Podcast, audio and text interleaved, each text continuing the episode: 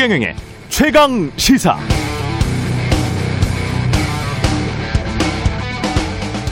뇌는 순전히 상징적인 위협에도 재빨리 반응한다. 감정이 실린 말은 재빨리 주의를 끌고 전쟁이나 범죄 같은 나쁜 말은 평화나 사랑 같은 좋은 말보다 더 주의를 끈다.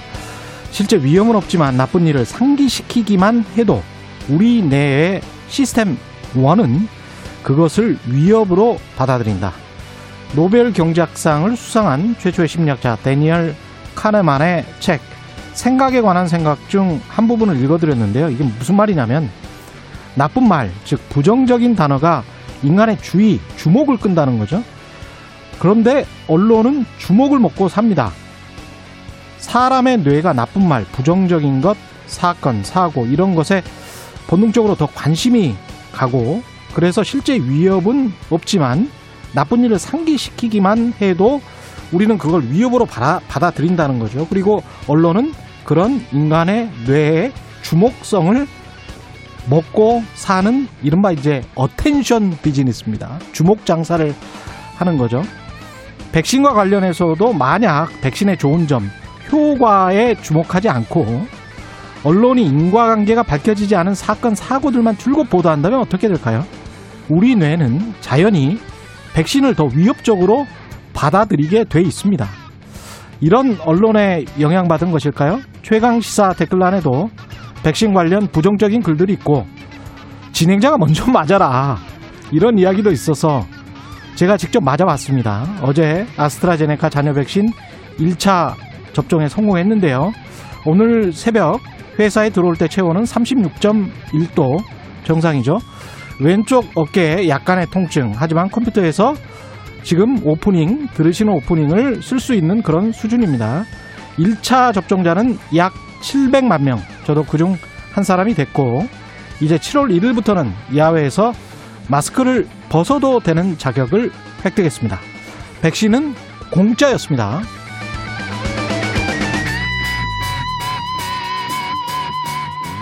네, 안녕하십니까. 6월 4일 세상에 이익이 되는 방송 최경령의 최강시사 출발합니다. 저는 KBS 최경령 기자고요.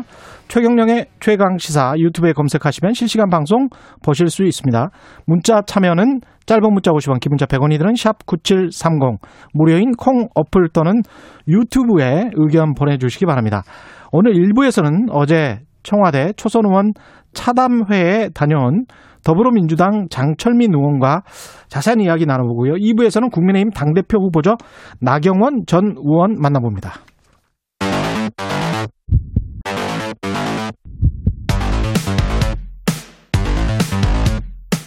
오늘 아침 가장 뜨거운 뉴스 뉴스 unboxing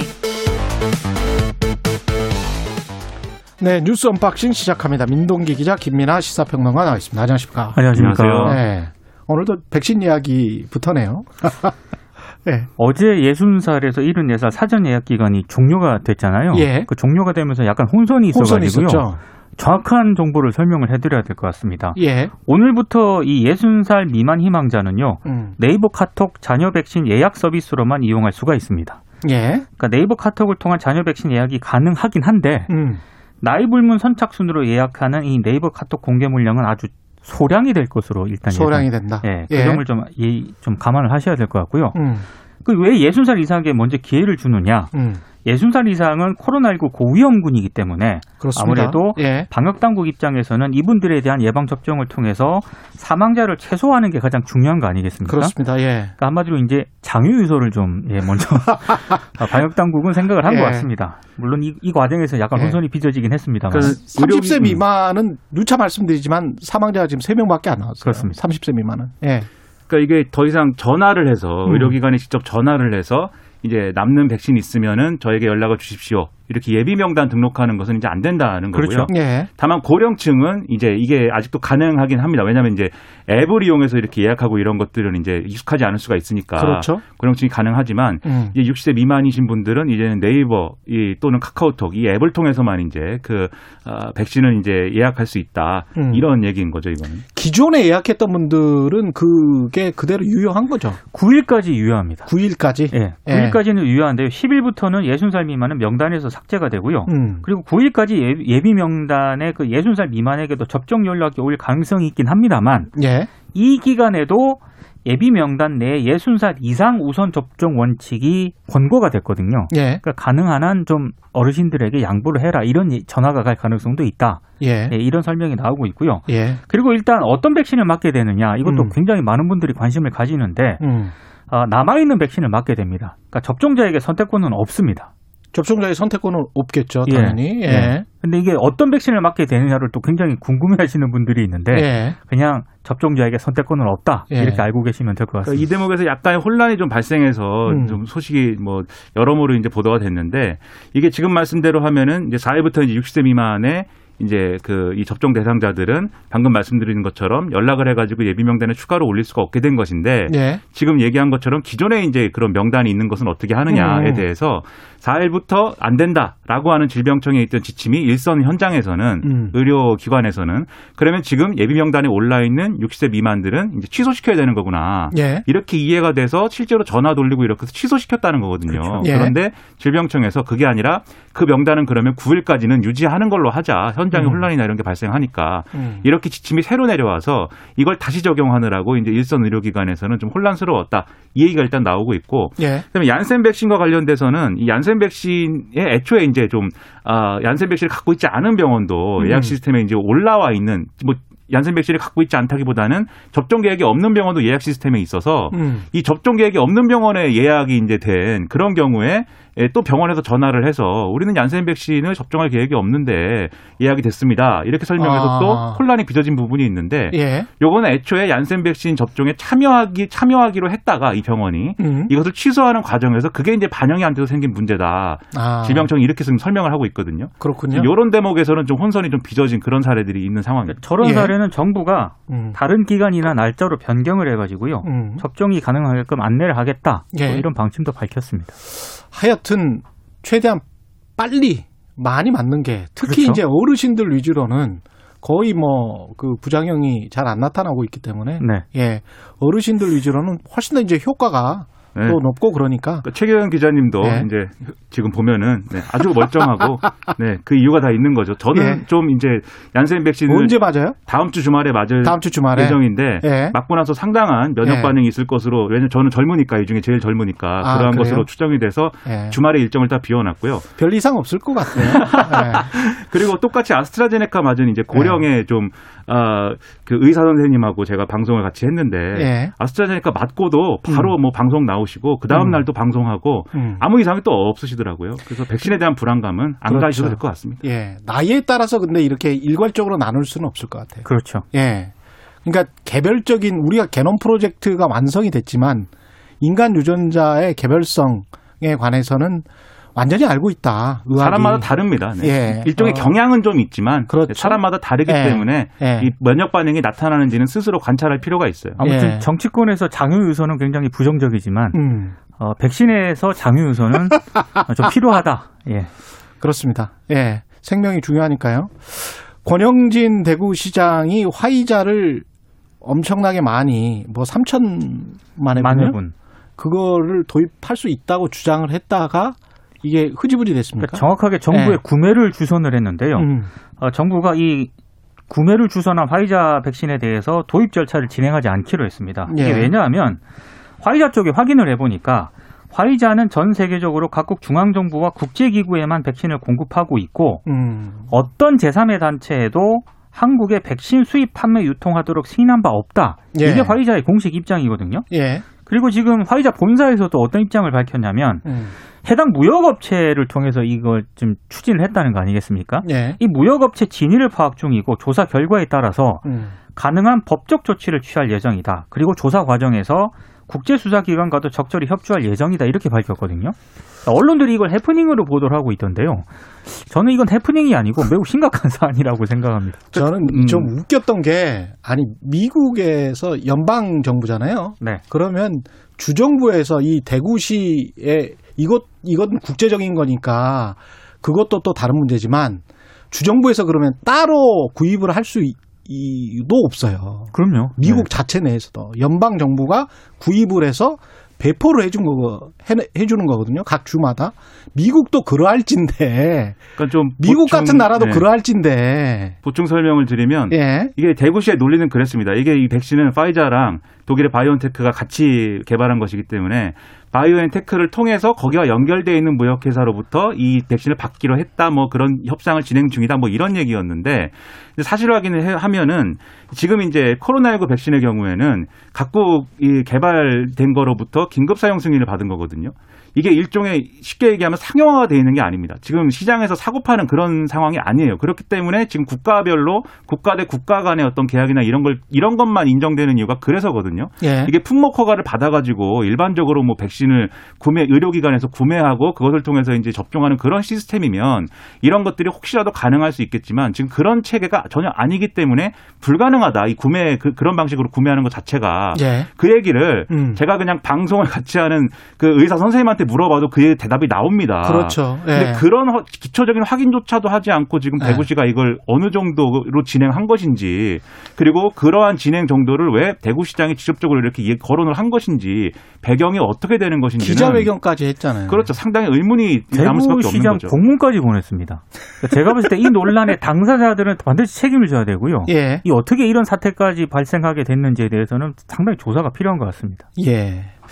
어제도 이 유족 측 그 변호사 이야기를 들었습니다마는 공군 부사관 숨진 A 중사 성추행이 최소 두 번 더 있었다는 유족 측의 주장이 나오고 있네요. 예.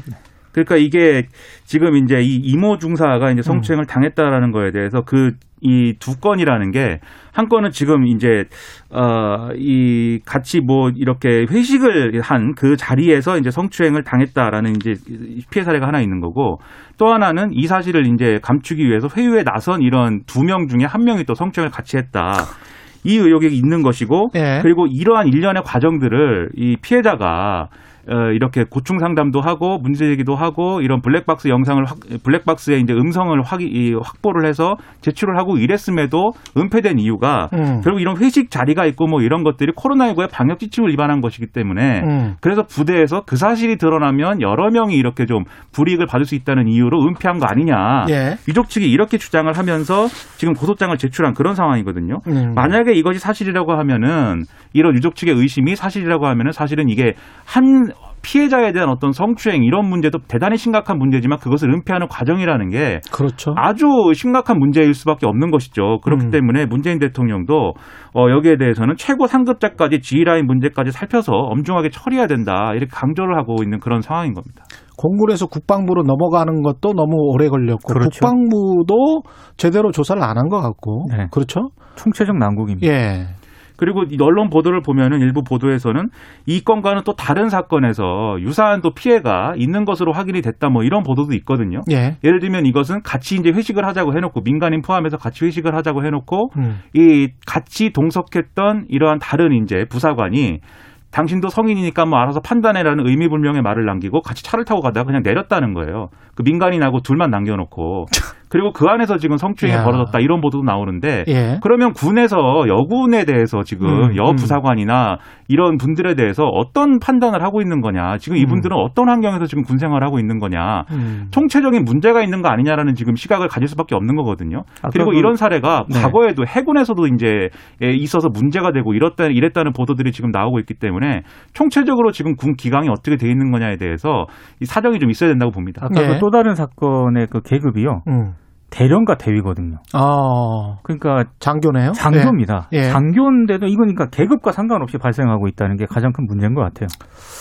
예. 철저히 수사를 하고 그리고 저 꼬리 자르기는 절대 하지 않았으면 좋겠어요. 네. 네, 이 문제에 관해서는 문재인 대통령과 민주당 초선 의원들이 어제 만나서 어느 정도 시간을 보냈습니까?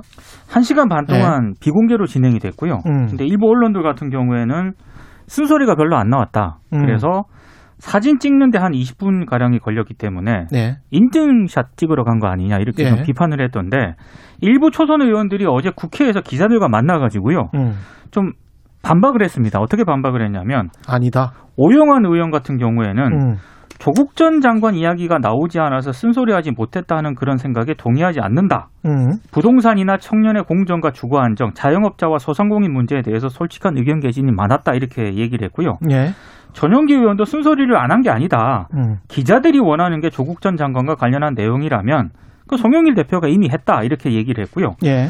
아무튼 뭐 초선들 일뭐다 그런 건 아니지만 일부 음. 의원들이 지금 이 쓴소리를 했다라고 얘기를 하고 있고 예. 어, 어, 언론 보도를 보면 쓴소리를 전혀 못했다. 이 음. 간극이 좀 큰 것 같습니다. 근데 사실 쓴소리를 했다고 해도 그렇게 쓴소리할 시간이 충분치 않았던 것 같아요. 음. 예를 들면 지금 의원들이 발언하는 게 각자 한 각 2분 내외로 이제 발언 시간이 배정이 됐고 그중 그것도 한 10명 정도에게 이제 배정이 됐다고 하니까 사실 이게 뭐 어떤 대통령하고 초선 의원들 간에 심도 있는 논의를 할 수 있는 뭐 그런 시간은 또 아니었던 거죠. 그리고 나머지 20분 정도를 이제 좀 사진 찍는다거나 이런 데 소요가 됐고 또 나머지 시간은 이제 문재인 대통령이 여러 가지 얘기를 이제 당부를 하고 뭐 이런 시간이었다고 하니까 음. 사실 이게 좀 형식적인 자리 아니었냐 이런 음. 비판은 가능할 것 같고요. 예. 그리고 언론에서 문제 삼고 있는 게 이 문재인 대통령이 어 이 내로남불 위선 5만 프레임에서 벗어나야 된다 이렇게 얘기를 했다고 하는데 예. 실제 이렇게 얘기를 했느냐에 대해서는 좀 지금 논란이 있는 상황입니다. 왜냐하면 청와대 고위 관계자가 중앙일보 보도에 따르면 내로남불 5만 프레임 이런 표현은 대통령이 얘기를 안 했는데 음. 초선 의원들이 이 적, 적어서 이제 메모를 이 대통령의 발언을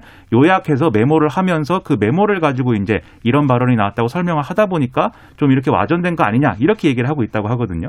이걸 가지고도 네. 정확한 워딩은 뭐였 답니까? 그러니까 참석자들이 기사를 자세히 보면은요. 예. 그 문재인 대통령이 직접 얘기를 했다는 게 아니고 음. 이런 이런 발언을 했다고 참석자들이 전했다. 그래서 이렇게 청와. 청와대가 얘기한 것은 음. 우리가 이, 이 정부가 잘한 것들이 제대로 알려지지 않고 있는데 음. 그러면 우리라도 자신감을 갖고 해야 되지 않겠냐라고 네. 이제 했다라는 게 청와대 해명이라고 합니다.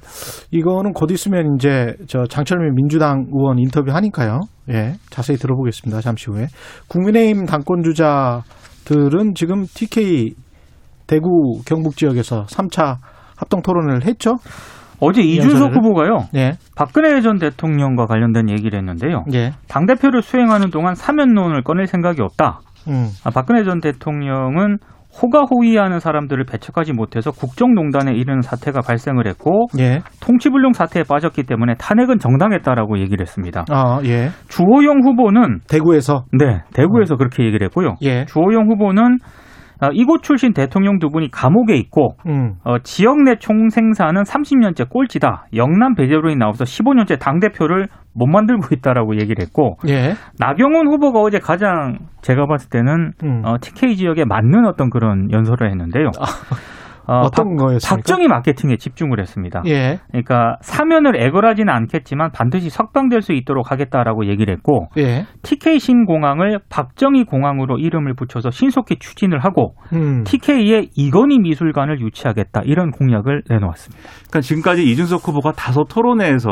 음. 약간 좀 공격적이다 음. 또는 뭐 일부 고령층 당원들 사이에서는 건방지다 이런 음. 평가가 좀 있었는데 예, 사실 이번에 부산하고 그다음에 이제 대구에서 대구? 이렇게 진행을 일정을 하면 서 상당히 영남 영남 지역 여론이 이 우호적으로 돌아선 것 같아요. 음. 왜냐하면 지금도 말씀하셨지만 탄핵은 정당했지만 박근혜 대통령이 나를 이렇게 영입해 준 거에 대해서는 감사하게 생각한다라는 이런 얘기를 했는데 예, 이게 사실은 당원들이 볼 때는 뭐 서운함도 있지만 사실은 이제 와서 뭐 탄핵에 문제가 있다라고 얘기할 수는 없는 거거든요. 오히려 그렇게 얘기하는 게 사탕발림 아니냐 이렇게 접근할 수 있는 거고 음. 이 논리가 사실 틀린 얘기가 아닌데다가 박근혜 전 대통령에 대한 고마움도 표시했기 때문에 예, 사실은 현장에서는 반응이 좀 괜찮았던 것 같습니다. 그래서 예. 좀 이준석 후보가 상당히 좀 만회할 수 있는 그런 음. 계기를 좀 잡지 않았나. 뭐 지금까지의 이제 부정적인 평가를 그러면 대세로는 이제 올라타는 거냐 이게 음. 이제 남은 거죠. 두 분의 시각이 약간씩 다르네요. 재밌습니다. 예. 뉴스 unboxing 민동기 기자 김민아 시사평론가였습니다. 고맙습니다. 고맙습니다. KBS 라디오 최경의 최강 시사 듣고 계신 지금 시각 7시 39분입니다. 오늘 하루 이슈의 중심. 당신의 아침을 책임지는 직격 인터뷰. 여러분은 지금 KBS 1라디오 최경영의 최강 시사와 함께하고 계십니다. 네, 어제 문재인 대통령은 더불어민주당 초선 의원들의 모임인 더민초와 청와대에서 간담회를 가졌는데요. 초선 의원들은 민생 현안에 대해서 다양한 의견을 제시했다고 하고 간담회에 참석한 더불어민주당 장철민 의원이 연결돼 있습니다. 안녕하세요. 네, 안녕하세요. 장철민입니다. 예. 그 가서 만나셨죠? 직접 참석하셨고 60 네네. 68명이 참석했습니까? 의원 네네, 맞습니다. 의원님들 분위기는 어땠습니까? 어, 매우 생산적이었다라고 생각이 드는 게, 예. 각 의원님들이 생각하시고, 지금 국정 운영 방향, 방향에서 좀, 이, 좀, 반영되어야 된다라는 음. 생각되는 여러 가지 현안들이 이 건설적으로 토론되고 했던 시간이었습니다. 어떤 이야기를 주로 많이 하던가요? 어, 의원, 사실은- 의원들은 예. 그러니까 한 가지 주제가 뭐 지속적으로 이야기됐다기보다 굉장히 다양한 이야기들이 나왔습니다. 뭐 네. 소상공인 자영업자에 관련된 이야기, 청년들에 대한 이야기, 뭐 안보 이슈에 대한 이야기도 네. 나왔고요. 뭐 바이오에스 산업의 발전 쪽의 산업 적인 측면이라든지 아니면 뭐 우리 공시지가가 최근에 많이 올라가면서 예. 이게 그 수급자 기준 등에서 한 30개 분야에 또 연동돼 있다고 하더라고요. 그래서 예. 그런 부분들이 어떤 식으로 우리가 이 정책에 좀 보완책을 마련해야 되는지 뭐 예. 정말로 국정 전반에 관련된 굉장히 다양한 에, 이야기들이 나왔습니다. 부동산 관련된 이야기들도 좀 있었군요. 예. 네, 네, 됐습니다. 대통령은 무슨 말씀을 하셨어요? 기억나는 이야기들이 있습니까? 어, 굉장히 많은 말씀을 하셔가지고 네. 뭐 제가 일일이 다 말씀드리기는 쉽지 않은데 예. 제가 기억하는 거는 그 제일 인상적이었던 폴 크루그만 이야기를 하신 거예요. 예. 그 이제 오마, 오바마 대통령 당시의 민주당에 네. 대해서 폴 크루그만이 그 이야기했었던 내용 중에 예. 그 미국의 민주당이 그 뭐 인권이든 평등이든 뭐 생태 생명 여러 가지 그 흔히 얘기하는 좋은 가치들은 다 독점하고 있는데 왜 선거는 어렵냐 예. 어 그런 어떤 말씀을 하시면서 우리 이 당이 음. 정말 그런 가치를 실현하기 위해서 굉장히 적극적인 일들을 함께 해나가야 된다라는 이야기를 했었는데 예. 그런 부분들이 저는 굉장히 많이 공감도 되고 예. 그렇습니다. 선거는 왜 어렵냐라는 말이 무슨 말일까요? 선거는 왜 졌을까? 이런 재보궐 선거에서 왜 민주당이 졌을까? 그런 의미인가요? 아, 그거는 뭐 미국 민주당에 대한 이야기이긴 했었었는데, 예. 그 우리가 흔히 생각하는 좋은 가치, 뭐 우리 음. 당이 가지고 있는 여러 신념이라든지 뭐 예. 이런 부분들이 그냥 이제 우리끼리만 갖고 있다고 이게 예. 이 국민들께 설득력을 갖고 이 어떤 정책적 정책들이 합리화되는 것은 아니다라는 음. 취지로 이제 저는 생각했고 또 그만큼 저희가 많이 노력을 해야 된다라고 이해했습니다. 예. 그 언론에서는 이제 일부 어, 보수 언론들에서는 일부 초선 의원들은 쓴소리를 못 아니 초선 의원들은 쓴소리를 못했다 가서 인, 네. 인증샷만 찍고 왔다 이런 내용들이 나오잖아요. 네네. 이 저도 여기에 맞습니다. 관해서는 어떻게 생각하세요?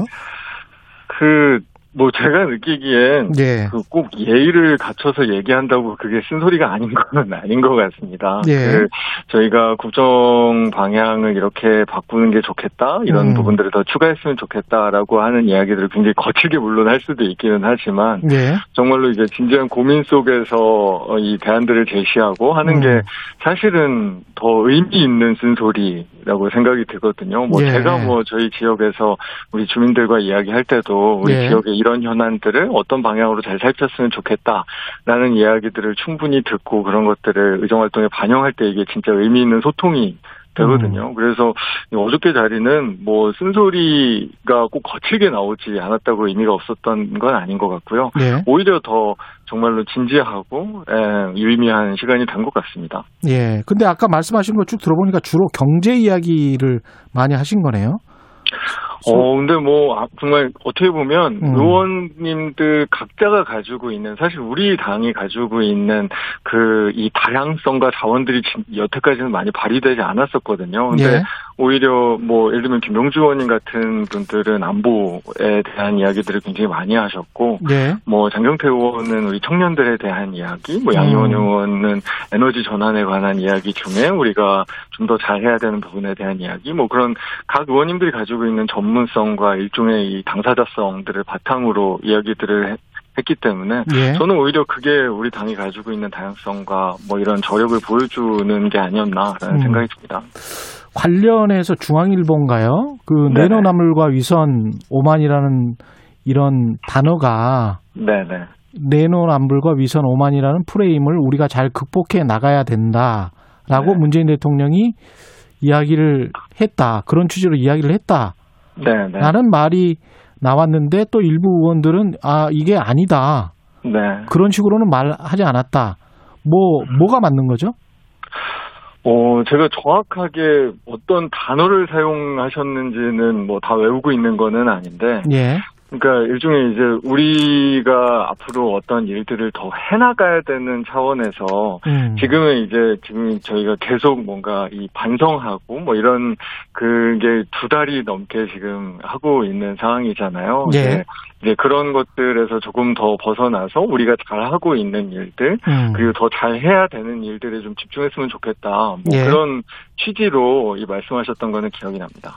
그 조국 전 장관 관련한 어떤 문제들 있지 않습니까? 송영길 네, 대표가 네. 사과했는데 그 문제에 관해서는 논의가 없었습니까?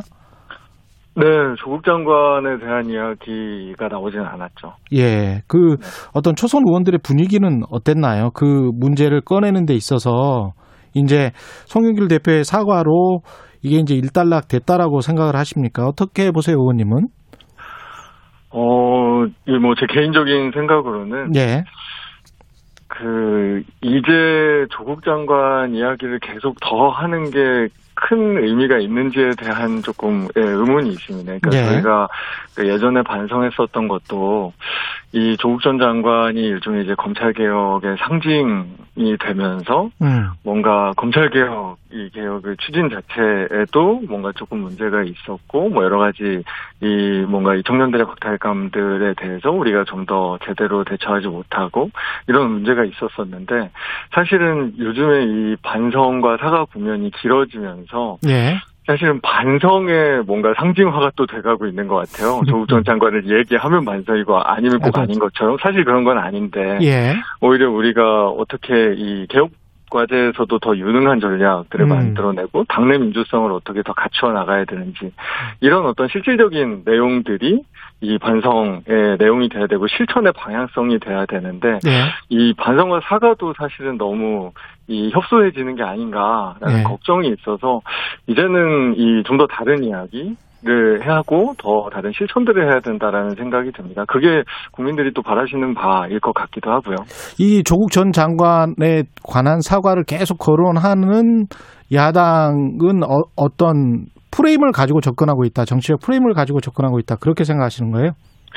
어, 프레임을 뭐 기- 원래 만들어 갖고 접근을 한다 뭐 이런 거라기보다 예. 지금 그렇게 돼 있는 건 맞는 것 같습니다. 예. 그러니까 뭐 우리 뭐 그 우리를 지켜봐 주시는 뭐 음. 국민들이나 뭐 언론이나 야당에서도 이 조국 전 장관 이야기들을 이제 좀 뭐 많이 재생산 하는 거는 사실이니까요. 예. 그래서 일단은 뭐 그 부분에 계속 이제 매여 있기보다 뭐 저희가 사실은 뭐 무슨 어렸을 때 반성문을 얼마나 잘 쓴다고 진짜 반성하는 거는 아니잖아요. 정말 행동으로서 변화하고 예. 실제로 이 더 나아지는 게 이 반성의 정말 본질인데 이제 그런 부분으로 좀 나아갈 필요가 있다라는 말씀을 드리고 싶은 겁니다. 그 국민의힘 당대표 후보 이준석 후보의 돌풍이 거세고 굉장히 좀 지지율도 높잖아요. 네네. 초선 의원들 민주당이 봤을 때 좀 부럽지 않으세요? 그럼 저런 분위기가? 어 부럽기도 하고 어떻게 예. 보면 약간 당연하게도 느껴집니다. 그러니까 예. 저는 그러니까 제가 그 지금 83년생이라 39이거든요. 예. 제가 이 비수도권에선 가장 젊은 의원입니다. 예. 제가 사실은 작년에 그리고 뭐 재작년에 이제 선거운동을 하면서도 바로 느꼈었던 이 정치가 좀 바뀌었으면 좋겠다라는 열망. 예. 사실은 저는 그 결과물로서 어려운 지역에서 어, 당선이 됐거든요. 그래서 음. 우리 이 국민들께서 저한테 보여주셨던 어떤 열망의 내용들도 어떻게 보면 지금 국민의힘 내부에서 이준석 후보가 선전하고 있는 것과 사실은 같은 이, 이 내용이거든요. 예. 그래서 뭐 저는 뭐 개인적으로는 어 굉장히 당연하고 앞으로 음. 당연히 자연스럽게 좀 진행되어야 되는 일이다. 어 그런 결과다라고 생각하고 응원하고 있습니다. 근데 제가 이제 권성동 의원이 지난번에 권성동 의원의 말을 고지고대로 다 믿자면 네. 강릉에 갔더니 뭐 당원들이 아 그 의원님 뭐 누구를 찍을까 당 대표를 누구를 찍을까 말하지 마세요. 네? 우리가 알아서 하겠다. 네. 그러면서 굉장히 좀 국민의힘이 자율적인 어떤 정당으로서 거듭나고 있다 이런 이야기를 했거든요. 네, 네, 그러면 그게 사실이라면 굉장히 이제 황골 탈퇴라고 보여지고 네. 그런 것들은 민주당으로서는 상당히 이제 위협적으로 느껴지지 않습니까? 어, 뭐, 그게 위협으로 받아들일 수도 있겠지만, 근데 음. 사실은, 뭐, 저도 뭐 예전부터 국회에서 일하긴 했지만, 예. 여야 중에 하나만 발전하는 거는 제 생각에는 아예 불가능한 일입니다. 여야가 예. 정말 건강한 긴장 관계를 가지고 발전을 할, 서로 발전을 할 수 있는 거거든요. 어떻게 예. 보면 사실 뭐 저희 당 내부의 저의 노력뿐만 아니라 국민의힘도 지금보다는 훨씬 나아져야죠. 그래야 예. 이 저희가 국회에서 아니면 뭐 정치 전반에서 정말로 이, 이 대한민국을 위한 정치를 만들어 나갈 수 있기 때문에 음. 국민의힘이 발전하는 것 이상으로 저희가 더 발전하려고 노력해야지 뭐 예. 그거를 뭐 위협을 느낀다고 이제 거기에서 그것만 걱정하고 있는 거는 정말로 바보 같은 일이라고 생각합니다. 근데 이제 어떻게 느끼십니까? 초선 의원으로서 그 네. 의원 활동을 해보니까 의정 활동을 해보니까 민주당의 어떤 그 보수 언론에서 이야기하는 어떤 친문 개파, 어떤 네. 서열주의, 네. 어떤 뭐가 있습니까? 강합니까? 어, 신문 개파 뭐 무슨 음. 서열주의는 네, 예전에는 엄청 강했었죠. 정말 이 뭐 한 뭐 한 19대 국회나 그 이전에는 정말로 강했었던 것 같고. 예, 그런데 지금은 사실은 우리 당 내에 존재하는 어떤 그런 뭐 개파주의가 있다는 거는 사실은 저는 이 체감은 할 수는 없었습니다. 그래서 예, 뭐 그런 부분들은 아직은 저희가 뭔가 그 좀 더 완전히 다른 모습 을 보여드리지 못해서 어떻게 보면 예전에 있는 비판들이 그냥 잔존하는 거 아닌가 예, 라는 생각이 들고 근데 물론 그런 건 있습니다. 의원들 중에 생각이 비슷한 의원들이 모여서 같이 고민하고 같이 이야기를 내고 뭐 이런 거는 되게 자연스러운 일이잖아요. 예, 오히려 당내 생산적인 어떤 그 토론과 경쟁을 하는 여러 그룹들이 있는 건 너무나 이 자연스러운 일이니까 그게 음. 그런 어떤 그이 생각이 비슷한 그룹들이 더 나은 어떤 정책적인 대안들을 이 내는 경쟁 그런 예. 것들을 아직까지는 잘 만들어내지 못해서 사실은 음. 뭐 예전에 어떤 개파주의 같은 이야기들이 아직도 남아 있는 게 아닌가라는 생각이 듭니다. 그 대통령 지지율은 지금 한미 정상회담 이후에 반등을 했단 말이죠. 네네. 근데 더불어민주당 지지율은 여전히 지지부진해요. 국민의힘에 네. 비해서도 지금 낮다는 저 여론조사들이 많고 음. 네. 그러, 그게 이제 계속 유지가 되고 있는데 그러면 더불어민주당 입장에서 국민들이 봤을 때는 뭔가 이제 저쪽은 쇄신이 되고 이쪽은 쇄신이 안 되고 있으니까 그런 거 아닐까요? 이 지지율이 대통령과 별개로? 어, 맞는 말씀이라는 생각은 들기는 하면서도 예. 저희가 일종의 이제 그, 이 국민의힘의 이미 변화하는 것과 함께 저희가 함께 이제 쇄신 경쟁을 가면서 시- 진짜 정치를 바꿔나가는 정치 개혁으로 갈 수 있을 때 저희 당도 이 더 많은 신뢰를 얻을 수 있을 거라는 생각이 들거든요. 근데 예. 뭐 최근에 이제 저희 뭐 한 달 전에 당 대표 선거가 있었고 이제 새로운 지도부가 쓴 지 한 달이기 때문에 이제 시작이라는 생각이 듭니다. 저희가 뭐 각뭐 지금 초선 의원들도 마찬가지고 어 각 의원들이 당내에서 굉장히 여러 가지 정책 문제를 가지고 이 민주적인 토론과 결과물들을 내면서 이 하나씩 하나씩 해 나가야지 뭐 저희가 그냥 말로 뭐 이 지지율을 갑자기 올리고 국민의 신뢰를 갑자기 완전히 회복하고 이게 사실은 더이 뭔가 공상과학 같은 이야기잖아요. 저희가 하는 만큼 애쓰는 만큼 국민들께서도 이 알겠습니다. 지지를 신뢰를 주실 거라 그렇게 기대하고 있습니다. 오늘 말씀 감사하고요. 더불어민주당 장철민 의원이었습니다. 고맙습니다. 네, 감사합니다. KBS 라디오 최경영 최강시사 1부는 여기까지입니다.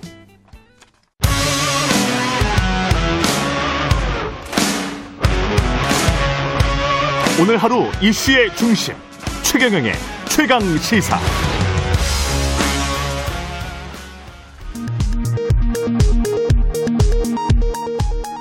라디오 정보센터 뉴스입니다.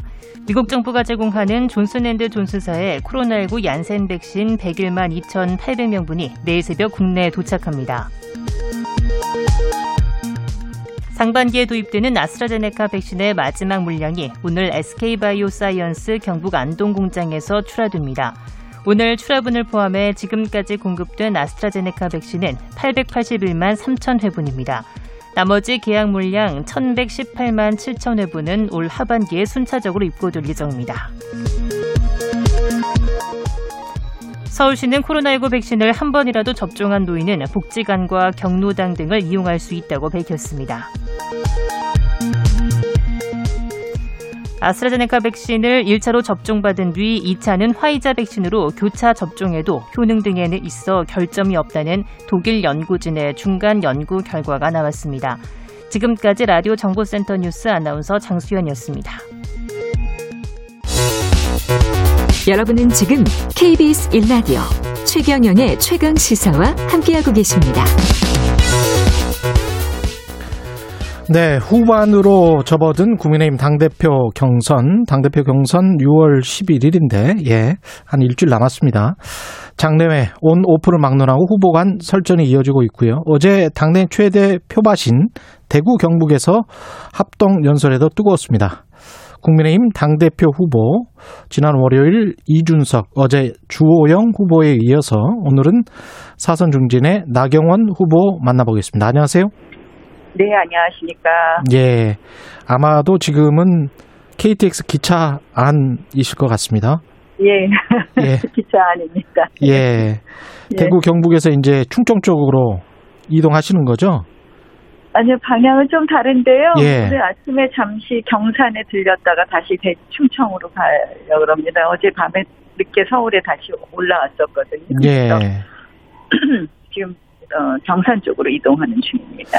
예. 어제 그 합동 연설에는 어, 떠셨나요 아, 뭐 정말 뭐 후보 들 모두들 음. 어, 뭐 비전도 이야기하고 본인들의 소신을 이야기하는 연설회였고요. 예. 뭐 연설회장의 분위기는 아무래도 음, 당심에서 우위를 보는 보이고 있는 예. 저에게 많이 어, 뭐 쏠리지 않았나 이런 생각입니다. 뭐가 가장 핵심적이었던 부분이었다 이렇게 보십니까? 어제 토론회에서는? 어, 결국은 이 전장과 같은 대선을 관리할 수 있는 누가 안정적인 리더십을 갖고 있느냐가 음. 핵심이었다고 생각을 하고요. 예. 어, 그, 뭐, 대선 승리를 위해서 누가 과연 모든 이 세력을 다 올릴 수 있느냐. 음. 그것은 사실은 우리가 지난 몇 년간 보수도 분열이 됐었거든요. 예. 이 지토피인 보수의 통합을 넘어서 중도까지 모두 통합할 수 있는 사람이 누구인가에 대해서 음, 뭐 서로 자신의 비전을 놓고 다투는 시간이었다 이렇게 보시면 되겠습니다. 나 후보께서 말씀하신 것 중에 이제 조금이라도 불신의 씨앗을 보이는 사람 그 후보에게 가면 통합이 안 된다 이런 말씀을 하셨잖아요. 예, 저는 뭐 지금 이제 아 우리 보수 정당이 그동안 2030하고는 관심이 없. 2030하고는 거리가 멀었는데 이번에 2030이 좀 거리가 가까워졌으니까 예. 2030 표만 잡아오면 된다. 소위 그렇게 생각을 쉽게 하시는 분들이 많으신 것 같아요. 예. 근데 아무리 그래도 야권이 분열이 되면 절대 이길 수 없다는 게 음. 저의 확신이고 역대 선거가 보여주는 거라고 생각합니다. 그래서 어, 이번 4.7 재보궐선거도 박영선 후보의 득표율이 거의 40%에 육박했습니다. 예. 한마디로 우리 우리 대한민국에서 민주당과 국힘 쪽을 지지하는 분들은 거의 이 40%씩 지금 비슷하다. 차지하고 있는 예, 예. 비슷하고 음. 그러면 가운데 중원을 누가 가져오느냐도 중요하지만 음.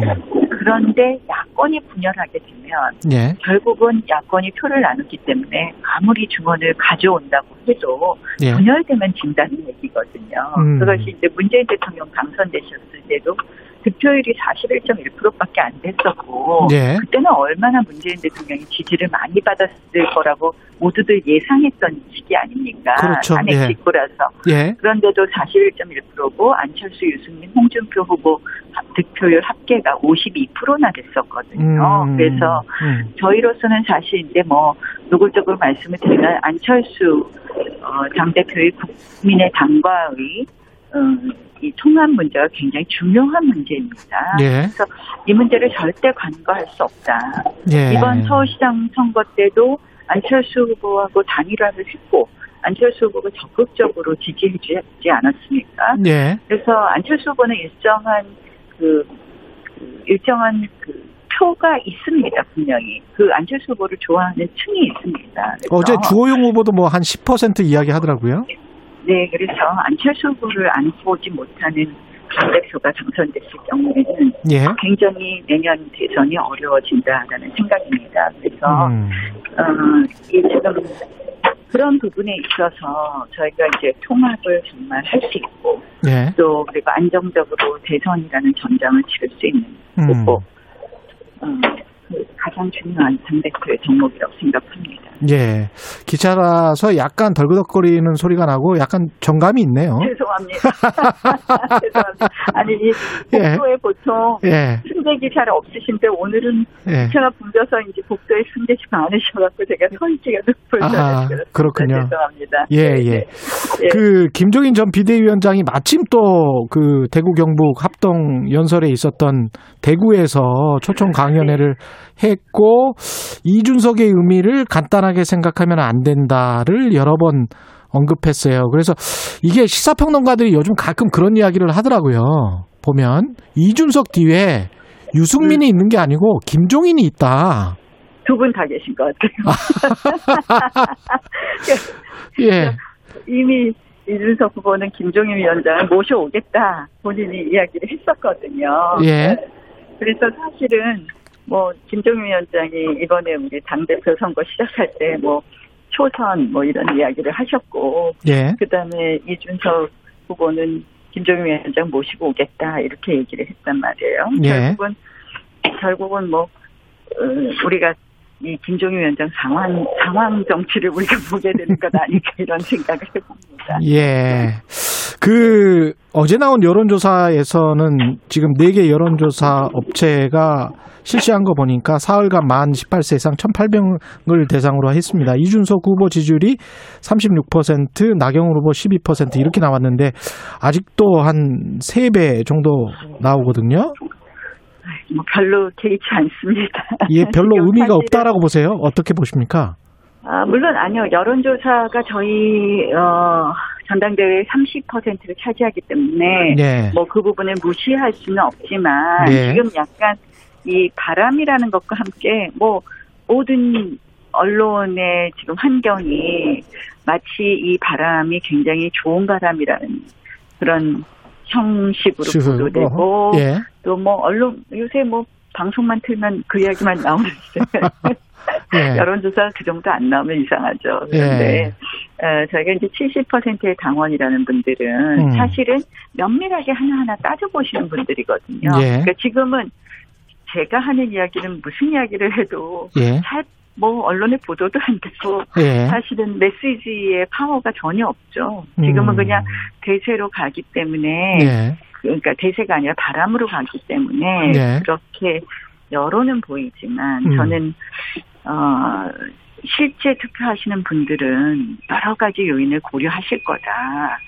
그 대선은 정말 전쟁입니다. 제가 예. 사실 어, 두 번의 대선을 치르면서 특히 음. 정권을 교체하는 대선은 어, 피를 말리는 전쟁입니다. 예. 사실 그 예. 전쟁을 지휘할 장수 음. 아무나 이렇게 그 적어도 대선을 지휘할 장수는 예. 정말 많은 것을 할 수 있는 음. 많은 것을 고려해서 해야 되거든요. 지금 이제 뭐 벌써 네가티브 공세가 엄청나잖아요. 예. 이런 부분부터 시작해서 어, 모든 조직을 관리하고 적절한 또 분들을 모셔와야 되고 이 복잡한 과정 음.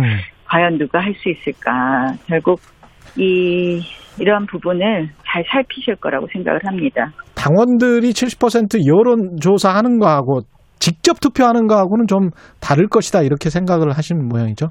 지금 여론조사는 이제 예. 일반 국민 여론조사고요. 투- 예. 그러니까 당원들은 이 당의 어떤 어, 그, 그, 이 당이 정말 대선에서 승리하기를 어, 바라는 가장 중요한 분들 아니십니까? 예. 그래서 이분들은 골고루 모든 인자를 따지실 거라는 생각이고요. 토론회를 이제 처음부터 끝까지 보신 분들 하시는 말씀들이 예. 아 조금 불안하다 이런 예. 말씀들 제일 많이 하십니다. 근데 이준석 후보는 내가 당 대표가 되면 최대 피해자는 유승민, 수혜자는 안철수다. 조금만 유리해도 이준석이 개파 때문에 그랬다 할 것이기 때문에 나는 방어적으로 할 수밖에 없다. 이런 논리를 펼치고 있잖아요. 어불성설이죠. 아, 말이 안 된다.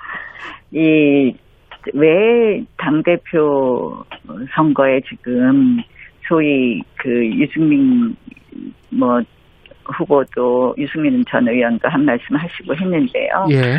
음, 이 겉으로 보이는 것과 어, 사실 그 안에 많은 정치가 있습니다. 예. 그래서 이제 제가 이 문제를 제기하는 것은 무슨 개파의 문제가 아니라 음. 공정한 경선 문제입니다. 안철수 대표의 국민의당에서 계속 이준석 후보가 당선이 되면 국힘당과의 통합이 어렵다는 메시지를 권은희 의원이 두 번이나 냈습니다. 예. 이거는 결국 공정 경선에 대한 신뢰가 없다는 이야기고 음. 실질적으로 이러한 불신이 굉장히 우리 앞으로 야권 통합에 걸림돌이 될 거라는 이야기거든요. 예. 그래서 어, 이 부분 안철수 대표의 국민의당과의 문제를 풀지 않으면 음. 실질적으로 이 이준석 후보가 이끄는 그런 당은 굉장히 불안할 수밖에 없다라는 예. 말씀을 드립니다. 여성 청년 할당제도 지금 논란이 좀 되고 있어요. 이준석 후보 같은 경우는 20년 가까이 해봤는데 효과적이지 못하니까 차라리 지역구 경쟁할 때 여성과 청년에게 불리한 차별이 있다면 그걸 없애는 게 더 중요하다 이런 주장인데요. 굉장히 추상적인 이야기죠. 아, 사실 예. 16대 20년 전에 음. 여성 국회의원이 5%였습니다. 5%. 예, 이제 그 여성 비례에서 할당제, 지역구에서 할당제는 아직 없고요. 예, 비, 뭐, 사실 지역구 할당제는 권고 사항이죠. 30%는 여성을 좀 줘라 이러는데, 비례 국회의원 겨우 늘려서 이제 여성 국회의원이 20% 가까이 육박했습니다. 예, 어, 실질적으로 할당제라는 것은 결국은 어, 공정한 경쟁이 되기 어려운 상태에 있을 때 그 출발선을 갖게 해주는 것이거든요. 그래서 예. 이 모든 할당제를 비난하는 것은 적절치 않다라는 말씀을 드리고요. 청년 할당제나 여성 할당제 필요하단 말씀. 예, 모든 할당제를 비판하는 것은 적절치 않다. 그 대선 경선 일정과 관련해서도 지금 좀 입장이 팽팽한 것 같은데 윤석열 전 총장 입당설 나오면서 이준석 후보 같은 경우는 버스 출발하기 전에 뭐 타야 한다 이런 입장이었잖아요. 그, 예, 그런 입장이었죠. 예. 근데 이제, 뭐, 그런 입장이다가 윤석열 전 총장이 뭐, 입당할 것 같은 보도가 나오니까 그러니까? 본인 이야기에 화답했다 이런 딱 취지로 그렇게 이야기를 했죠. 했죠. 예. 어, 제가 이제 어제 그래서 그거는 예의 없는 이야기다라는 취지로 이야기를 한 겁니다. 그러니까 어. 윤석열 전 총장은 오래 전부터 예. 사실은 제3지대는 실패할 수밖에 없다라는 생각을 하고 있었고요. 음. 그러한 부분에 대해서는 저도 잘 알고 있었습니다. 예. 어, 그러나 이제 우리 당에 입당을 한다는 그런 큰 방향성은 정해져 있다고 하더라도 예. 과연 그 길을 뭐 직진 코스로 올지 우회해서 돌아올지 그 부분은 아직 남아 있는 부분이 있습니다. 예. 그런데 지금 섣불리 음. 모든 것을 본인 스케줄에 후보가 맞췄다라고 하는 것은 저는 음. 어, 적절한 적절한 게 아니다. 예. 본인 중심으로 이야기를 한 것이다. 그렇게 생각을 하시는 거군요. 네, 윤, 네, 이게 윤- 왜 그러냐면 예. 어, 우리가 어떤 이야기도 할 수 있겠죠. 근데 예. 지금 제가 계속 얘기하지만 이 통합 관리라는 거는요 예. 정말 어렵습니다. 아. 그리고 깨질까봐 조심조심 해야 되는 거거든요. 예. 예전에 우리 당 같은 당 안에서 이명박 대통령 후보와 박근혜 대통령 후보가 치열하게 경선한 적이 있어요. 그랬죠. 그랬죠. 예. 그때 제가 당 대표 어, 당의 중앙당의 대변인이었는데요. 예. 그때 옆에서 봤을 때 정말 조마조마했습니다. 예. 지금 이제 뭐 겉으로 공정 경선이라고 얘기하지만 이 사실은 여론조사에서 아주 제일 뭐 아주 좀 그 뭐 말 한마디 이런 거 단어 하나 갖고도 엄청나게 치열하게 싸울 수밖에 없거든요. 예. 그래서 이 공정 정선이라는 것, 통합하는 과정이라는 것은 매우 조심조심 해야 되는 과정인데 예. 그것을 어, 어떤 젊은 패기로 어, 이렇게 함부로 후보를 이렇게 뭐 폄훼하는 것도 적절치 않다고 생각을 하고요. 예. 그런 의미에서 1년 전에 아 저는 앞으로 유승민 대- 21대 국회에 들어가면 유승민 대통령 만들기를 할 겁니다라고 이야기를 하고 예. 2주 전까지만 해도 유승민계의 대표격이라고 본인이 인터뷰한 분이 예. 당 대표가 되면 음. 모든 후보들 다른 후보들이 예. 이 부분에 대해서 우려할 수밖에 없다. 아. 그건 당연하지 않겠습니까? 근데 그걸 지금 자꾸 아니라고 하고 예. 뭐 묘- 이상한 논리로 예. 어, 지금 자꾸 반박하는 것은 손바닥을 하늘로 가리는 것이다라는 입장입니다. 그리고 그것이 예. 이제 제가 비판을 위한 비판이 아니라 예. 결국 그것은 우리 당이 야권 단일 후보를 만드는 데 있어서 큰 걸림돌이 될 것이다 하는 그런 어, 불안을 지금 저 잘 안 들리긴 했습니다만 제가 정확히 다시 한번 여쭤볼게요. 2주 전까지만 해도 유승민계의 대표격이다라고 말했다는 거는 팩트입니까? 이준석 네. 후보가? 어, 인터뷰에서 어느 인터뷰인지는 제가 지금 정확하게 지금 모르겠습니다만 예. 그 영상이 있습니다. 홍준표 후보, 복, 홍준표 의원의 복당 문제에 대해서 유승민계가 반대하는 거 아닙니까? 이런 질문에 대해서 예. 저는 유승민계의 대표격인데 하면서 이야기했습니다. 아. 홍준표 의원 복당을 반대하지 않는다 이렇게 얘기를 했고 예. 1년 전에 어, 그 국회의원 또 입후보 하겠다는 의사를 이제 표한 거죠. 예비후보 등록을 했는지 뭐 그건 제가 정확하게 모르겠는데 예. 그때 이제 인터뷰를 합니다. 예. 그때 이제 아 21대 국회에 입성하시면 무엇을 하겠습니까 하는 질문에 유승민 대통령 만들기 이렇게 말씀하셨습니다. 아. 일부 보도된 것으로 알고 있습니다. 1년 전, 2주 전까지도 그랬었다. 이런 네. 말씀이시고요. 그 김종인 전 위원장이 윤석열 전 총장에 관해서 확신이 서지 않는다라고 말한 거는 왜 그런 걸까요? 윤석열 전 총장 측에서 김종인 위원장 예. 가 이렇게 잘 소통이 안 되는 것 같죠? 아. 그런 거 생각이 듭니다. 아, 그러니까, 김- 예. 그러니까 뭐 김종인 위원장께서는 조금 더 어, 이번 대선에서도 역할을 하시고 싶은 예. 그런 생각을 우회해서 말씀하신 것 아닌가 이런 생각입니다. 알겠습니다. 마지막으로 당 대표가 뭐 누가 되든 간에 이준석 현상에서 이제 국민의힘이 또 담아야 될 부분도 있을 것 같고 그럼에도 불구하고 나경원이 당 대표가 돼야 된다와 관련해서 한 말씀만 해주시고 마무리 짓죠. 예. 뭐 어느 후보하고도 예. 특별히 가깝거나 특별히 껄끄럽지 않습니다. 예. 내년 대선의 첫째도 둘째도 필요한 조건은 통합입니다. 야권 단일 후보입니다. 예. 가장 통합을 할 수 있는 어, 당대표 후보다. 또 결국 통합을 위한 공정한 경선 관리 할 수 있다. 예. 또 내년 대선에 있어서 안정적으로 우리 당을 이끌고 갈 수 있다. 이 세 가지 말씀드리겠습니다. 예. 여기까지 듣겠습니다. 말씀 감사하고요. 나경원 국민의힘 당대표 후보였습니다. 고맙습니다. 네, 고맙습니다. 네. 전화 상태가 좋지 않았던 점 사과 말씀드리겠습니다.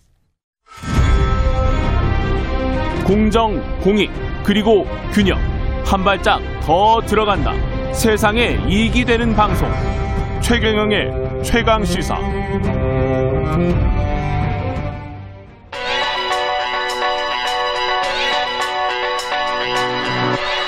최강 시사 송현서의 눈. 네. 송현서의 눈 서울신문 송현서 기자 나와 있습니다. 안녕하십니까? 네, 안녕하세요. 중국이 인구가 많은 줄 알았더니 네. 아 인구가 이제 줄어들어서 이제 걱정하는 줄어드는 것까지는 아니지만 그렇죠. 예 인구 걱정을 하기 시작하는군요. 증가율이 생각보다 높아지지 않으니까 지금 예. 이제 좀 걱정을 하기 시작하는 거죠. 그래서 음. 이번에 나온 게 그 세자녀 정책이잖아요. 예. 그 한자녀 정책은 많은 분들이 알고 계실 텐데 이게 1978년도에 도입이 됐었고 예. 말씀드렸던 것처럼 출산율이 떨어지니까 2016년에 두 자녀 정책을 바꿨다가 5년 만에 다시 한번 세 자녀 정책을 확대를 한 거죠. 예. 이게 그동안에 중국은 산하 제한 정책을 계속 해왔던 그렇죠. 거 아니에요? 네. 근데 이제 이번에 이제 법을 바꿔서 네. 아이를 좀 더 많이 낳자. 네, 네. 뭐 이렇게 된 거 아닙니까? 네. 예, 이, 이 배경이 있을 것 같습니다. 네, 지금 중국 가임 여성의 합계 출산율이 1.3 정도밖에 안 돼요. 그래서 1.3밖에 안 돼요? 네, 1.3밖에 안 됩니다. 빨리 떨어졌네. 네. 그래서 표면적으로 보면 한국이나 네. 다른 국가처럼 인구 제한에 부딪히니까 이 뭔가 산하 제한 정책을 사실상 폐지하는 것처럼 예. 보이기도 하지만 조금만 비틀어 보면 사실 여전히 이런 계획 출산을 당국이 이런 정책 통제 수단으로 활용하겠다라는 의지로 해석을 할 수도 있거든요. 예. 이 예를 들면 중국 전역에서 지금 한족 비율이 90%가 넘어요. 예. 그렇죠. 그래서 인구도 물론 꾸준히 늘고는 있습니다. 줄지는 음. 않아요. 그런데 나머지 10%에 해당하는 소수민족의 인구도 계속 늘고 있다는 게 중국 당국에서는 문제처럼 보이는 거예요. 예. 그 이게 지금 1953년에 소수민족 비중이 전체 한 6% 정도였는데 이게 음. 계속 늘다 보니까 2020년에는 8.89%까지 늘었어요. 예. 그리고 2020년 기준으로 봤을 때 소수민족 인구 증가율이 한족에 비해서 두 배가 넘습니다. 그러니까 음. 한족보다 훨씬 더 빨리 소수민족의 인구가 늘어난 거예요. 미국이랑 비슷한 고민을 하고 있네. 맞습니다. 예. 그래서 다양한 원인이 있겠죠. 소수민족에 예. 왜 그럼 인구가 빨리 늘었냐?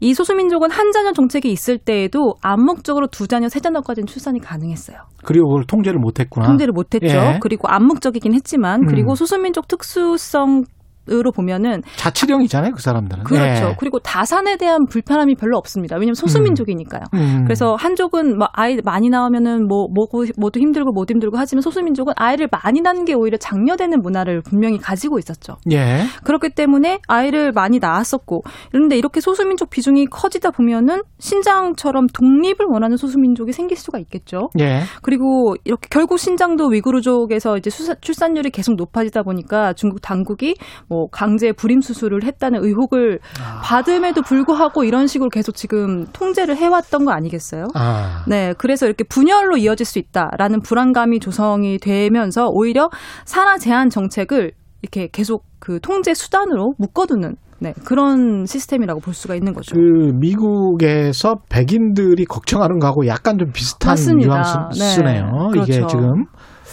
이러면은 산하 제한 정책을 완전히 폐지하게 되면 네, 이미 늦었다고 생각하는 인구학자들도 있을 수 있어요. 그렇죠. 예, 네. 어떤 어떤 효과가 있을까요? 일단 뭐 말씀드린 것처럼 소수민족이 한족에 비해서 더 빠르게 증가할 가능성이 있습니다. 음. 왜냐면 완전히 풀어줘 버리면. 예. 그리고 뭐 당연한 거겠지만 부익부 빈익빈 현상이 심해지겠죠. 음. 그런데 이게 왜 문제가 되냐면 사실상 이 부익부 빈익빈 자체가 시진핑 주석이 굉장히 강조하고 있는 샤오캉이라고 하죠.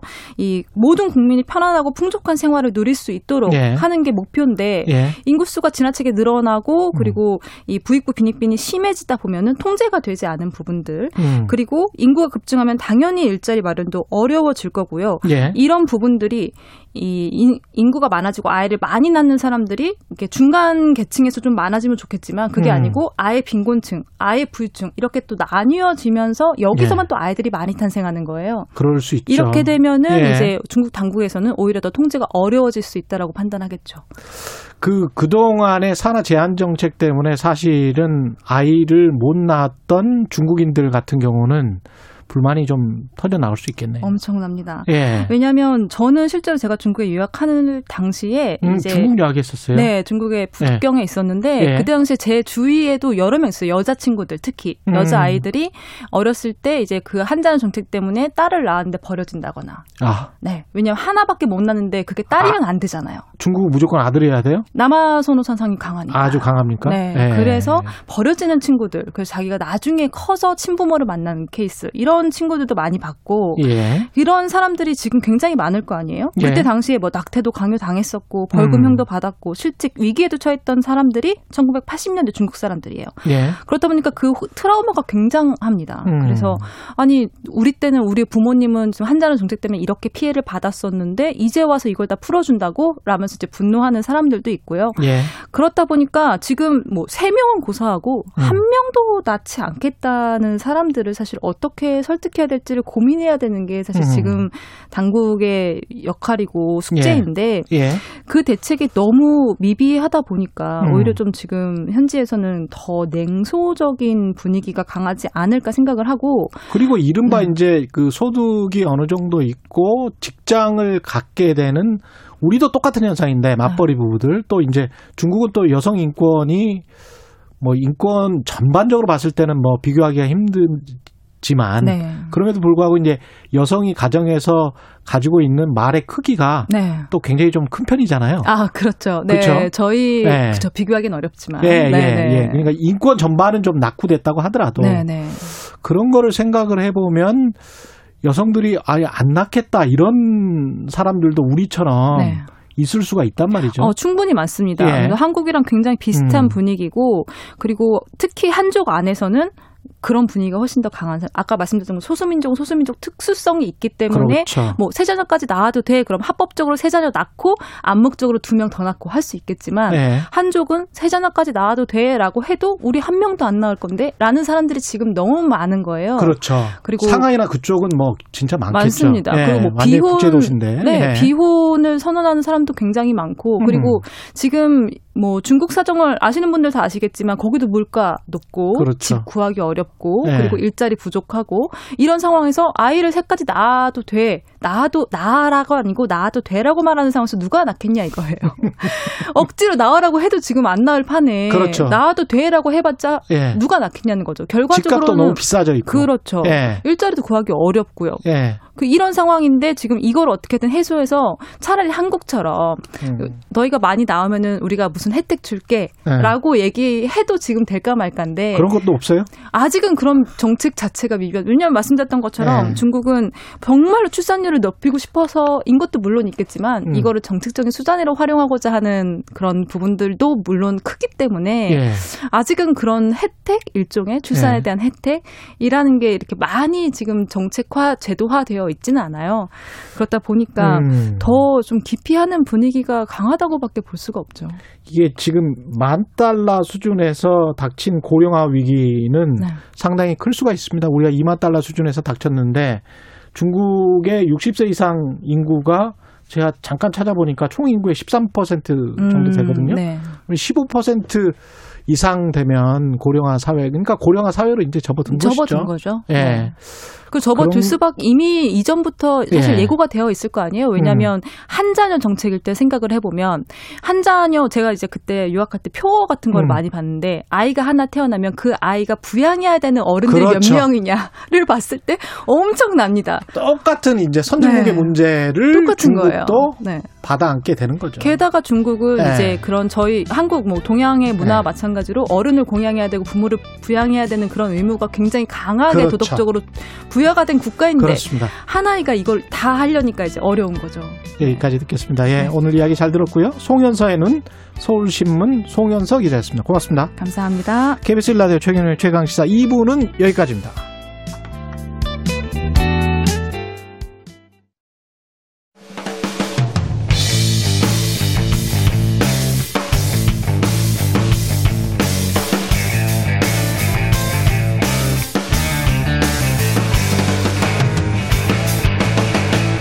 최경영의 최강 시사. 최강 시사 김호기의 사회학 카페 어서 오세요. 네, 제작진이 로고까지 만들었군요. 예, 김호기의 사회학 카페 오늘부터 새롭게 선보이는 코너인데요. 매일 쏟아지는 뉴스의 홍수 속에서 지금 우리 사회가 어디로 가고 있는지 어디쯤 서 있는지 놓치기가 참 쉬운데요. 이 시간에는 연세대학교 김호기 교수님과 함께 뉴스의 이면에 있는 흐름과 현상, 우리 사회의 담론, 좀 큰 그림, 예, 그런 이야기를 좀 해보겠습니다. 김호기 교수님 나와 계십니다. 안녕하세요. 네, 안녕하세요. 예. 첫 시간에는 정치권 보수 진영에 부는 변화의 바람. 다음 주에는 참고로 진보를 키워드로 이야기를 해볼 거고요. 이번 주는 이제 보수인데 보수의 변화. 그 경향신문에 관련해서 칼럼을 하나 쓰셨더라고요. 네, 썼습니다. 예, 네. 첫 문장이 나는 보수를 지지하지 않는다 이거였어요. 네. 근데 이때 말하는 보수는 네. 우리가 교과서에서 배우는 서구 이념의 보수입니까? 아니면 한국의 보수입니까? 둘 다입니다. 예, 네. 예, 저는 뭐 어, 그렇군요. 보수, 뭐 진보 그렇군요. 이런 뭐 이념적 스펙트럼에서 보다, 본다면 예. 이렇게 이런 그런 질문을 받으면 예. 열린 민족주의자라고 답하곤 합니다. 아, 열린 민족주의자다. 예, 왜냐하면 이제 그 대학에서 학생을 가르치는 사람으로서 예. 어떤 이념적 구속에선 좀 자유로워져야 자유롭고 된다고 싶다. 예, 그렇게 생각하고 예. 있습니다. 근데 뭐 또 다른 많은 또 스펙트럼이 있으시겠죠. 교수님 안에. 예, 네, 예. 네, 네. 그 보수의 변화를 키워드로 들고 오신 이유부터 말씀을 좀 해 주십시오. 그러니까 지난 예. 2017년 박근혜 대통령 탄핵 이후 우리나라 예. 보수는 이제 큰 위기에 직면해 있다고 저는 생각해 왔습니다. 예. 아, 17년 대선 예, 그리고 18년 지방선거 이- 예, 그리고 지, 예, 지난해 총선 보수는 연패를 했는데요. 예. 에, 보수가 위기의 터널을 빠져나올 수 있을지 그 끝이 보이지 않았습니다. 에, 그런데 지난 4월 어, 이 재보궐 선거에서 보수가 극적으로 회생했습니다. 예. 더하여 최근 에, 국민의힘 당대표 선거에서 어, 이준석 후보 돌풍이 현재 불고 있습니다. 그렇죠. 여러 여론조사 아, 결과에서 볼 수 있듯이 보수는 이제 진보와 대등하거나 어떤 조사에서는 좀 우위에 있는 것으로 나오고 그렇죠. 있습니다. 예. 그러니까 정치가 국면의 연속이라면 음. 촛불 집회와 박근혜 대통령 탄핵 이후 이제 진보의 국면이었습니다. 예. 네, 그런데 이제 우리 사회는 보수와 진보가 팽팽히 맞서는 음. 네, 국면이 형성됐고요. 예. 어, 그리고 이제 이러한 국면이 내년 3월 음. 대통령 선거를 향해 나가고 있다고 생각하고 있습니다. 그 진단은 그런 것 같습니다. 근데 우리나라 보수, 서구 보수 이 개념이랄지 정의가 많이 다를 것 같은데 어떻습니까? 그러니까 보수는 보통 안정시장 성장을 중시하는 이념이고요. 안정시장 성장. 예. 예. 이제 진보는 이제 변화 국가 분배를 중시하는 변화 거죠. 국가 분배. 예. 이게 미국의 공화당이나 영국의 에, 보수당 그리고 독일의 기민당이 이제 대표적인 보수 정당인데요. 예. 그런데 이제 우리나라 보수는 좀 이러한 정당들하고 좀 사뭇 다릅니다. 음. 예, 우리나라는 광복 이후 이제 분단 체제가 형성되면서 그렇죠. 예. 특히 한국 전쟁 이후 진보의 정치적 활동이 불어댔습니다. 그렇죠. 예. 예. 그러니까 진보가 정치적 시민권을 가진 것은 1987년 민주화 시대가 열린 이후였고요. 아. 그 이전에 이제 보수가 우리 정치를 주도했죠. 음. 뭐 이승만 정부나 박정희 정부가 아주 대표적인 사례일 것입니다. 예. 특히 박정희 정부는 20년 가까이 우리나라를 지배하면서 어떤 보수 정치의 전형을 이루었습니다. 음. 예. 저는 이제 박정희주의라는 표현을 쓰기도 했는데요. 음. 그러니까 보수의 이념이죠. 그렇죠. 그러니까 박정희주의란 이제 경제 성장을 위해서 음. 인권 등 민주주의를 유보해도 경우에 따라서는 탄압해도 된다는 게 저는 그 핵심이었다고 생각을 하고 예. 있습니다. 예. 그것과 서구의 보수는 개념이 많이 다르죠. 예, 서구의 보수는 기본적으로 자유주의와 민주주의의 기초에 있습니다. 예. 그리고 이제 공동체주의를 강조하죠. 예, 그런데 이제 박정희 주의는 특히 이제 유신 체제에서 볼 수 있듯이 예. 이런 자유주의와 민주주의를 거부하고 부정해 왔습니다. 음. 예, 그래서 이제 예, 우리나라 특히 예, 뭐 최근에는 좀 다릅니다만 과거의 경우에는 젊은 세대의 경우가 예. 뭐 진보를 적극적으로 지지해 왔다고 볼 수 있을 것 같습니다. 근데 4.7 재보궐 선거를 통해서 그 전에 한 1년여 전만 놓고 보면 180석 정도를 민주당과 열린민주당이 가져갈 때는 어 굉장히 좀 압도적이다 이런 느낌을 받았는데 4.7 재보궐 선거 이후에 방향이 확 바뀌었단 말이죠. 네. 왜 그렇게 된 것 같습니까? 두 가지가 중요한 것 같습니다. 예. 하나는 이제 보수가 정치적 반사 이익을 얻었 던 것으로 보입니다. 음. 그러니까 지난 4년 국정을 이끌어온 진보 정부에 대한 국민들의 실망이 상당히 컸, 컸었습니다. 예. 그러니까 적지 않은 국민들은 이제 정부의 부동산 정책이나 선택적 공정, 우리 흔히 우리 내로남불이라고 얘기하잖아요. 예, 이러한 것들에 대해서 이제 크게 실망을 했고요. 음. 젊은 세대들 같은 경우에 특히 그 실망이 컸던 것으로 보입니다. 예. 이게 첫 번째 에, 이유, 이유이고요. 음. 두 번째 이유는 에, 이, 그 이딴 선거 패배로 보수가 사실 그 이면에는 꾸준히 변화를 시도해 왔는데요. 뭐 사람들에 에 따라서 평가가 다르겠지만 어, 저는 김정인 국민의힘 이 비대위원장의 음. 노력이 중요했다고 생각합니다. 예. 에, 이 김정인 위원장의 노선은 기본적으로 개혁적 보수주의인데요. 예. 어, 이최 기자님도 이 기- 기억하시겠습니다만 광주 망월동에 가서 사과하셨잖아요. 그렇죠. 무릎 꿇고. 예, 예. 예. 그리고 김 위원장의 경제 철학은 기본적으로 독일 기민당의 사회적 시장 경제에 가까운 것으로 보입니다. 그렇더라고요. 예, 예. 이런 이제 개혁적 보수주의에 대한 대해서 기본소득까지 이야기를 했으니까 예, 중도층이 서서히 좀 마음을 열지 않았나 싶은 생각이 들고요. 하나 더 예. 덧붙이자면 마지막으로 음. 어, 보궐선거 후보로 나온 오세훈 시장이나 박형준 시장이 예, 극우는 아니죠. 예. 예, 중도 보수에 가까운 인물, 그렇죠, 그렇죠. 인물들이죠. 예. 뭐 이런 것들이 어우러져서 음. 보수가 회생하게 되지 않았나 싶습니다. 그러니까 이른바 과거의 태극기 세력, 극우 세력이 뭐랄까 소멸해가는 과정이고 중도 보수로 수렴해가는 과정에서 중도층을 좀 확장할 수 있었다 이렇게 봐야 네, 되나요? 예, 그렇게 볼 수 있습니다. 예. 하- 그러니까 하나는 반사 이익이고 예. 어, 다른 하나는 이제 어떤 그런 중도 애로의 방향 전환이 예. 예, 이번 재보궐 선거에 나타났다고 볼 수 있습니다. 이준석 돌풍의 핵심은 이거는 세대랑 같이 연관지어서 봐야 될 것 같은데 어떻게 보십니까? 뭐 저도 그렇게 생각합니다. 예. 세대 교체에 대한 어떤 강렬한 열망인데요. 음. 어, 이 우리나라에서 오, 뭐, 어, 그때는 386이고 지금은 586인데요. 예. 586 세대가 정치 전면에 등장한 것은 김대중 정부와 노무현 정부를 통해서였습니다. 예. 벌써 20년이 흘렀죠. 음. 그러니까 이제 젊은 세대들의 경우에는 자신들의 생각을 대변하는 어, 정치인의 등장에 대한 열망이 존재했습니다. 예. 외국에서는 이런 경험들이 이미 있었습니다. 예. 영국의 뭐 캐머런 총리나 아. 프랑스의 마크롱 대통령 같은 경우가 대표적 사례라고 할 수 있습니다. 예. 그런데 이제 이준석이 그거를 대신하고 있다. 마크롱 같은 사례를 대신하고 있다. 뭐 꼭 거기에 어, 어, 이, 이 대응한다고 보기는 어렵지만 예. 적어도 정치라고 하는 것은 우리가 그 인물보다는 예. 그 인물이 가지고 있는 상징이 중요하거든요. 그렇죠, 그렇죠. 예, 이준석이란 상징이 중요하다고 저는 사- 보는 편입니다. 그러네요. 예. 예, 그 결국은 상징 이미지로 사람들이 찍게 되는 경우가 많으니까. 예. 그러니까 이준석 후보가 음. 현재 상징하는 것은 밀레니얼 세대와 Z 세대의 대변자죠.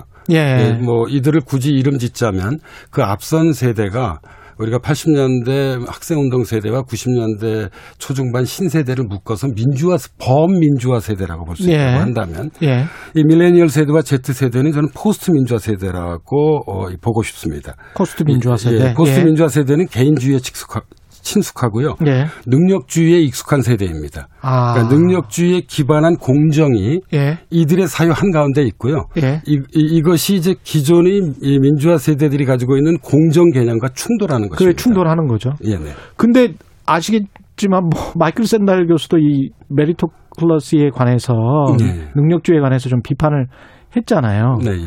어떻게 보면 이게 위험할 수도 있는 것 아닙니까? 이게 능력 있는 사람만 어떻게 보면 그 사다리를 타고 올라가는 것이기 때문에 예. 예. 저는 이제 이게 이준석 돌풍의 한계라고 생각합니다. 예. 그러니까 공정이라고 하는 착각 이 책이죠. 예. 이 책에서 마이클 샌들 교수가 주장하듯 음. 그러니까 능력주의는 한편에서는 뭐 어떤 그런 개인이 가지고 있는 능력을 존중해 준다는 긍정적 측면도 있지만 예. 그 다른 한편에서는 사회적 약자에 대한 그 배려가 부족하고요. 음. 어, 그리고 결국 어, 이러한 능력주의는 이 공동체의 연대 예. 그러니까 더불어 함께 같이 살아가는 음. 공동체의 어떤 연대를 음. 위협할 그런 문제점을 가지고 있죠. 예. 근데 기존의 그 보수 진영은 이제 세대로 보면 60, 70대 분들의 생각과 이 세대 교체라고 말씀하시는 2030의 생각은 사실은 엄청 차이가 날 것 같은데 예. 그게 화학적 결합이 가능할까요? 한국의 보수에서?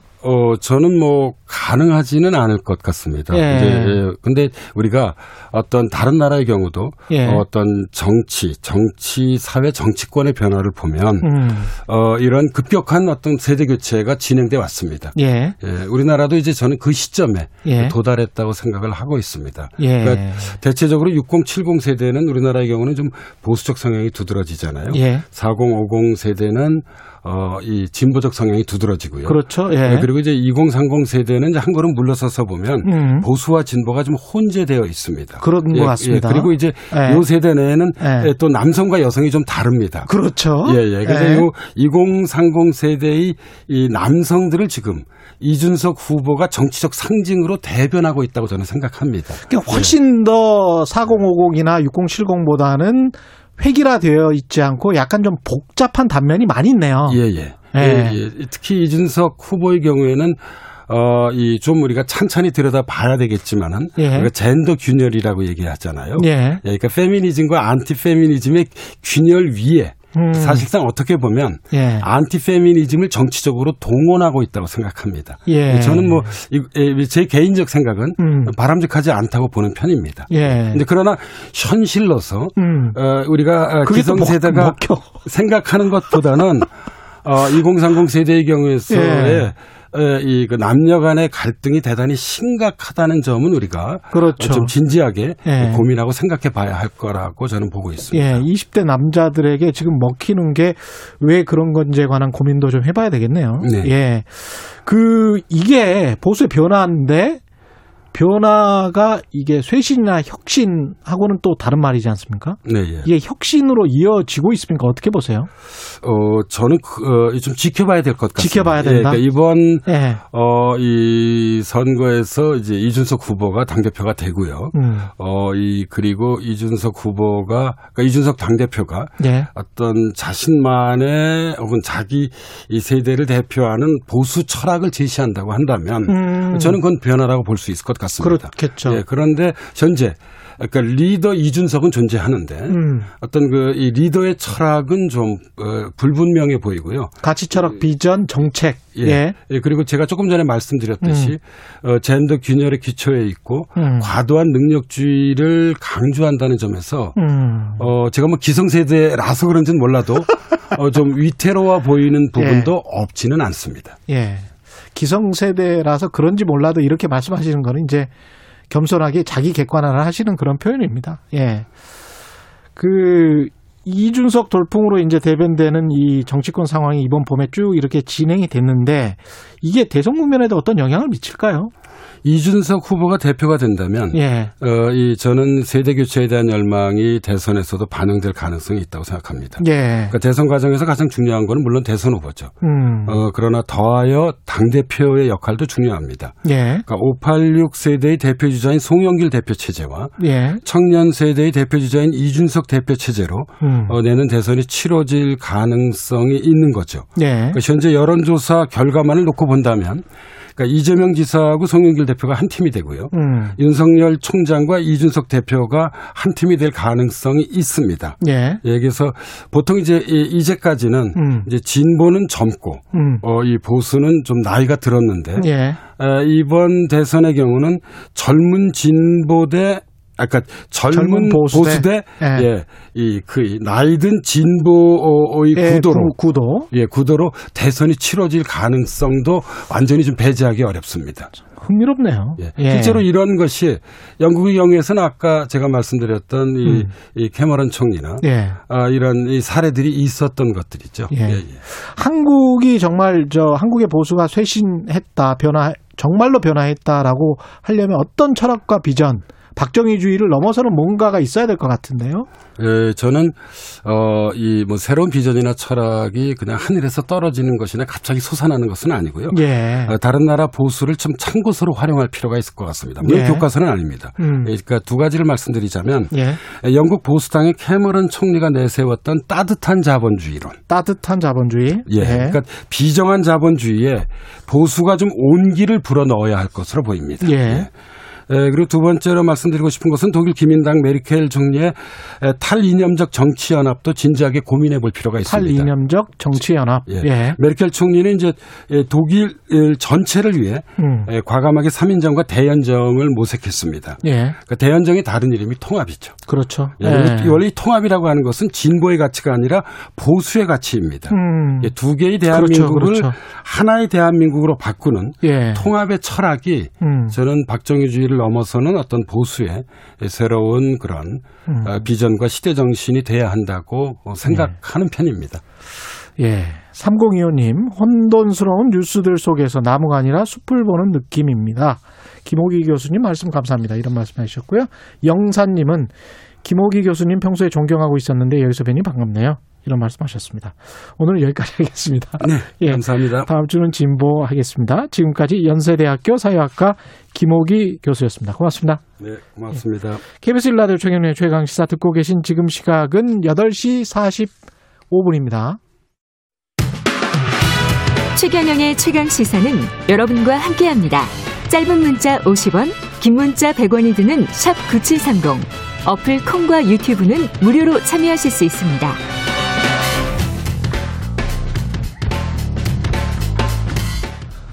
네, 한글의 구글이라고 한국의 구글이라고 불리던 네이버와 카카오 굉장히 좋은 회사들인 줄 알았는데 이곳에서 연달아 안 좋은 일이 벌어졌습니다. 지난달 말에는 업무 스트레스를 호소하며 스스로 목숨을 끊은 이도 있었고요. 어, 직원들이 직접 살을 모아서 지금 청원을 하는 일도 벌어졌습니다. 선망의 대상이었던 IT 업계 대표적인 기업들 어떤 일이 일어나고 있는 것인지 직장 갑질 119에 김유경 노무사 연결돼 있습니다. 안녕하세요. 네, 안녕하세요. 예. 지금 저 직장 갑질에도 이런 IT 대기업 관련한 제보들이 좀 들어왔었나요? 어떻습니까? 어, 꾸준히 예. 제보들이 들어오고 있죠. 그 사실은 아. 뭐 이번에 어쨌든 대표적인 IT 기업에서 이제 노동 문제가 크게 불거지니까 예. 사회적 관심이 이제 급격하게 모아지고 있는데요. 예. 사실은 뭐 IT 노동자들에 대한 직장 내 괴롭힘이랄지 노동법 위반 문제가 뭐 어제 오늘 일은 아닌 것 같습니다. 저희 특히 제보받은 것을 공식적으로 뭐 집계를 낸 적은 없지만요. 예. 특히나 이제 장시간 노동이랄지 음. 직장 내 괴롭힘 관련된 제보가 많았던 걸로 기억을 합니다. 이게 지금 장시간 노동 같은 경우는 특히 이제 소프트웨어 개발하고 그런 분들은 엔지니어들은 아주 뭐 일상적으로 대학 때부터 그런 생활을 해서 이게 뭐 당연하다는 어떤 그런 게 있는 건가 봅니다. 기억을 하실 텐데 몇 년 전에 예. 그 구로에 있는 대표적인 게임 업체죠 넷마블에서 예. 뭐 실제로 장시간 노동으로 인한 이제 연속적인 과로사 문제가 음. 사회적으로 크게 문제가 됐었잖아요. 예. 근데 그때 당시에 이제 반짝 아 이제 근로 감독도 하고 그다음에 사회적으로 경각심도 일어나서 이제 노동 시간 문제를 막 이제 개선하려는 문제들이 있었지만 음. 사실 그때뿐이었던 것 같습니다. 이- 지금도 여전히 이제 예. 52시간 지키지 않고 있는 기업들 문제가 굉장히 많이 제보가 되고 있고 예. 그리고 이제 말씀하신 것처럼 어쨌든 IT 기업들 특히 이제 개발자들의 경우에는 뭔가 끊임없이 새로운 걸 만들어내야 된다는 강박에서 좀 자유로울 수 없다 보니까 그렇죠. 그런 이제 문화나 어떤 시스템들이 개선이 못 되고 있는 것 같습니다. 예, 그 업계 특성도 있을 것 같긴 합니다만, 근데 왜 그 그건 뭐 장시간 노동은 그렇다고 치더라도 네. 이만 사람을 상사가 이렇게 괴롭, 일반적으로 괴롭히고 네, 뭐 네. 이거는 그 좀 드문 일 아닙니까? 근데 이게 있네요. 그 보통 이제 보기에는 예. 겉에서 보기에는 일단 이제 처음에 말씀하신 것처럼 한국의 구글 이런 표현도 하셨는데 예. 이제 뭐 구글의 이미지가 정말 자유롭고 어떤 창의적인 그런 이미지로 알려져 있는 것처럼 이제 IT 기업들도 조직 문화가 뭐 상대적으로 권위적이지 않겠지, 뭐 수평적이겠지라는 이미지가 겉에서는 보이고 있지만 예. 직장 내 괴롭힘에 관련해서 일종의 저는 좀 착시현상 같은 게 있었다고 아, 보여집니다. 예. 왜냐하면 속사정이 원래부터 좀 달랐을 거다라는 생각이 드는데 예. 이 IT 기업들의 어떤 태생 이후에 그 성장 과정을 좀 지켜보시는 게 이제 이해하는데 이제 좀 빠를 것 같아요. 예. 그뭐 거슬러 올라가 보면 그런 거죠. 이제 뭐 대기업이라고 불릴 만한 이제 대표적인 IT 기업들이 이제 뭐 거슬러 올라가면 90년대 말에 이제 소위 뭐 테헤란 밸리다 그래서 강남이 조성이 되고 예. 인터넷이나 뭐 벤처 붐이 쭉 일어났었고 이제 음. IT 산업이 급성장하는 과정들이 있었잖아요. 예. 이게 이게 단 그 단 한 20년 정도에 이루어진 아주 급격한 성장이고 그렇죠. 이제 성장 속도에 맞춰서 어떻게 보면은 규모를 빠르게 늘려오는 과정이었다고 보여지거든요. 예. 그래서 좀 서서히 정상적이고 제대로 된 기업 문화를 정착시키는 과정을 생략하고 음. 어떻게 보면 성장 위주나 이제 성과 위주 조직을 키워나가는 데만 초점을 맞춰왔던 게 아닐까. 그리고 음.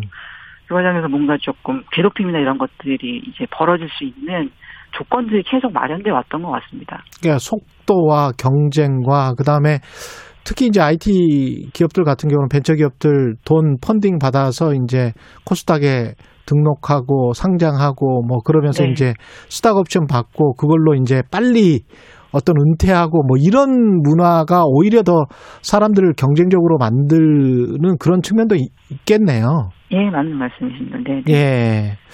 그 관련된 제도가 지금 있기는 있고 실태 파악부터 문- 어, 먼저 돼야 될 것 같은데 이거는 실태 파악이나 뭐 이런 것들이 관련된 보도들 보니까 굉장히 조심스럽더라고요. 이 사람들이 말하는 게 네. 뭐 노동조합이 이렇게 딱 있는 어떤 기업들처럼 그렇게 말을 못 하더라고요. 네. 이게 아무래도 IT 기업의 또 특성인데요. 예. 굉장히 사실은 우리나라 IT 업계가 좁다고 보셔야 될 것 같고 아, 그렇다 보니까 아무래도 평판에 이제 굉장히 민감하구나. 많은 것들이 달려 있다. 예. 그래서 업계 내에서 공식적으로 뭔가 문제 제기를 했다는 것이 이제 알려지게 되면은 음. 이후에 어떤 이제 그 이직을 한다거나 아니면 이제 커리어를 쌓는데 치명적이라는 어떤 자기 검열들도 좀 작동하는 것 같고요. 그렇군요. 그래서 그리고 말씀드린 것 같은 그런 어떤 조직 문화 속에서는 이제 공개적으로 문제 제기를 할- 하는 것이 굉장히 어려운 분위기가 이미 형성돼 있다는 거죠. 예. 지금까지 그런 것들이 이제 드러나지 못하고 예. 음. 계속 이제 쌓여왔다가 이번에 어떻게 보면 이런 불미스러운 일 때문에 조금 터졌다고 보시면 될 것 같습니다. 네. 네이버나 카카오 같은 경우에 이제 가령 위반 사례를 결국은 당한 직원들이 모아서 준달지 아니면 뭐 조사에 응한달지 이렇게 돼야 되는 거 아니에요? 네네. 그렇죠. 그 지금 보면은 과정이 이제 뭐 카카오의 사례를 보면은 음. 어쨌든 이제 익명 형태의 그 청원이 있은 이후에 예. 그 이제 근로감독관이 이제 현장에 나가서 근로감독하는 순서로 이제 이어졌잖아요. 예. 보니까 항상 이제 노동부가 사후 약방문식으로 이제 문제 불거진 다음에 근로감독 실시를 하곤 하는데 예. 또 다시 이제 그래서 어떤 현장에 대한 수시 감독이라는 게 노동부의 가장 큰 역할인데 음. 이런 것들이 항상 이제 뭐 감독관들 인력 부족 등의 이유로 이루어지지 않고 있거든요. 그러다 예. 보니까 이런 흐름을 계속 갈 수밖에 없는데 음. 근데 제 생각엔 최소한 어쨌든 이런 큰 문제가 부각되었을 때만이라도 조금 더 예. 조금 더 철저히 실질적인 조사가 이루어져야 된다. 음. 그래서 강력한 이제 조치도 있어야 된다. 그래서 음. 당연히 어떤 행정적인 명령, 시정명령 이후에도 얼마나 제대로 이행했는지 저, 어, 그런 것들 철저히 점검하는 것들이 좀 이제 부족하거든요. 이제 그런 예. 부분도 꼭 필요하다고 보여집니다. 제도적으로는 어떻게 돼 있습니까? 그 사람들이 뭐 조사해서 실태 조사해서 뭘 하면 처벌을 받고 이 사람들이 네네. 구제되고 뭐 이런 것들이 있나요? 어, 이게 지금 직장 내 괴롭힘만 관련해서 국한에서 본다고 한다면 예. 어, 이제 계속 언론에서도 얘기를 했었지만은 음. 현행 근로기준법상의 직장 내 괴롭힘 금지 조항의 핵심이라는 것이 사실은 일차적으로는 외부의 노동청이 아니라 사내 신고를 먼저 하도록 되어 있고 사내 신고. 예, 예, 신고 예. 접수받은 회사가 자체 조사를 통해서 이를 이제 잘 해결하는 것이 어떻게 보면 골자거든요. 그러네요. 예. 그렇다 보니까 말씀하신 것처럼 재직 중의 신고가 막상 쉽지 않을 수가 있습니다. 그렇죠. 외부에서 개입하기가. 예. 예, 예. 그래서 어떻게 보면 괴롭힘 신고라는 것은 문제 발생 이후에 신고를 하는 제도인 것인데 예. 이제 제 생각엔 근본적으로는 이제 기업에서 신고를 해야 될 정도의 괴롭힘 행위들을 이제 어, 선제적으로 근절해 나가는 노력이 필요한 거죠. 예. 왜냐하면 네이버 사례를 보면 어쨌든 어떤 한 노동자가 이제 죽음을 선택할 정도로 악랄한 괴롭힘이 이런 어떤 큰 대기업 내에서 장기간 존재했다는 것이잖아요. 그렇죠. 예. 예, 결국은 이런 어떤 극단적인 선택 이후에나 작동하는 시스템인 것 같고 예. 사실은 이제 비단 신고 시스템의 어떤 결함만을 거론할 것이 아니라 음. 이제 뭐 조직 문화나 업무 시스템 등을 좀 총체적으로 다시 돌아봐야 할 시기가 네. 된것 같습니다. 이게 결국은 자본주의라는 게 민간에서 다 일어나는 일들이기 때문에 네네. 법과 제도라는 공식적인 그 어떤 정부에서 맞는 것 말고 사람과 문화가 바뀌어야 되는 그런 측면들도 있는 것 같은데 어떻게 네. 해야 될지 참 막연하네요, 이게. 네, 네. 참 이제 어려운 문제이고 그래서 사실은 이게 제가 이제 직장합진료구의 법률수탁 4년째 하고 있지만 예. 계속 이제 법이 만들어지는 과정이랄지 이후에 시행돼서 음. 현장에서 이제 그, 그 정착되는 과정을 좀 보고 있는 건데요. 예. 이 법이 사실은 가장 어렵기도 하고 한계는 말씀하신 것처럼 각 개별 기업에서 벌어진 일들이고 예. 이거를 어떤 처벌 지상주의로 가서 모두 다 처벌을 한다거나 이것도 바람직하지는 않고요. 그렇죠. 결론적으로는 음. 이제 장기적인 과제가 될 수도 있겠지만은 음. 조직 내에서 어떤 당연하다고 생각되어 왔던 구태랄지 아니면 관행들을 예. 바꿔나가는 게 사실은 어떻게 보면 가장 예. 바람직한 해결책이 될 수밖에 없는 거죠. 그래서 네, 사회문화 전체가 또 주 52시간도 어, 어떻게 보면 정치적으로 찬반이 있단 말이죠. 네네. 예, 그렇기 때문에 이제 기업에서는 그런 것들이 워낙 그동안 그렇게 많이 일을 해왔으면 네. 그게 뭐 거의 묵살되는 그런 부직일 텐데. 그죠? 네네. 예. 그래서 이게 사실은 52시간, 그러니까 최대, 그러니까 주 최장 52시간이라는 표현이 맞겠는데, 예. 그게 이제 정착되는 과정에서 나름의 진통들이 있었으나, 예. 어쨌든 이제 시간이 흐르면서 당연히 이제 어떻게 보면은 6시가 되면은 퇴근을 한다. 그리고 어, 그 부적절한 이제 야근 강요들은 이제 용납되지 않는다는 문화들이 이제 좀 이미 좀 많이 정착이 되어 가는 과정이긴 하거든요. 예. 그리고 직장 내 괴롭힘 같은 경우도 마찬가지로 이제 음. 지속적으로 현장에서 문제 제기를 하고 어, 이것들이 이제 계속 공론화되는 과정인 것 같습니다. 그래서 실제로 최근에 언론에서도 그 이제 한번 들어보셨는지 모르겠는데 충북에 있는 이제 음성문의 어떤 식품 관련 업체에서 예. 직장 내 괴롭힘 사안이 있었는데 이게 음. 이제 법원으로 갔고요. 아. 법원이 직장 예. 내 괴롭힘을 신고한 노동자에 대해서 사용자가 어떤 불리한 처우 말하자면 해고를 했거든요. 예. 그랬더니 사업주에 대해서 징역 6개월 물론 이제 집행유예이긴 하지만 음, 선고한 그런 사례도 있다. 알겠습니다. 여기까지 들어야 되겠습니다. 예. 네네. 지금까지 직장갑질 119의 김유경 노무사였습니다. 고맙습니다. 예 감사합니다.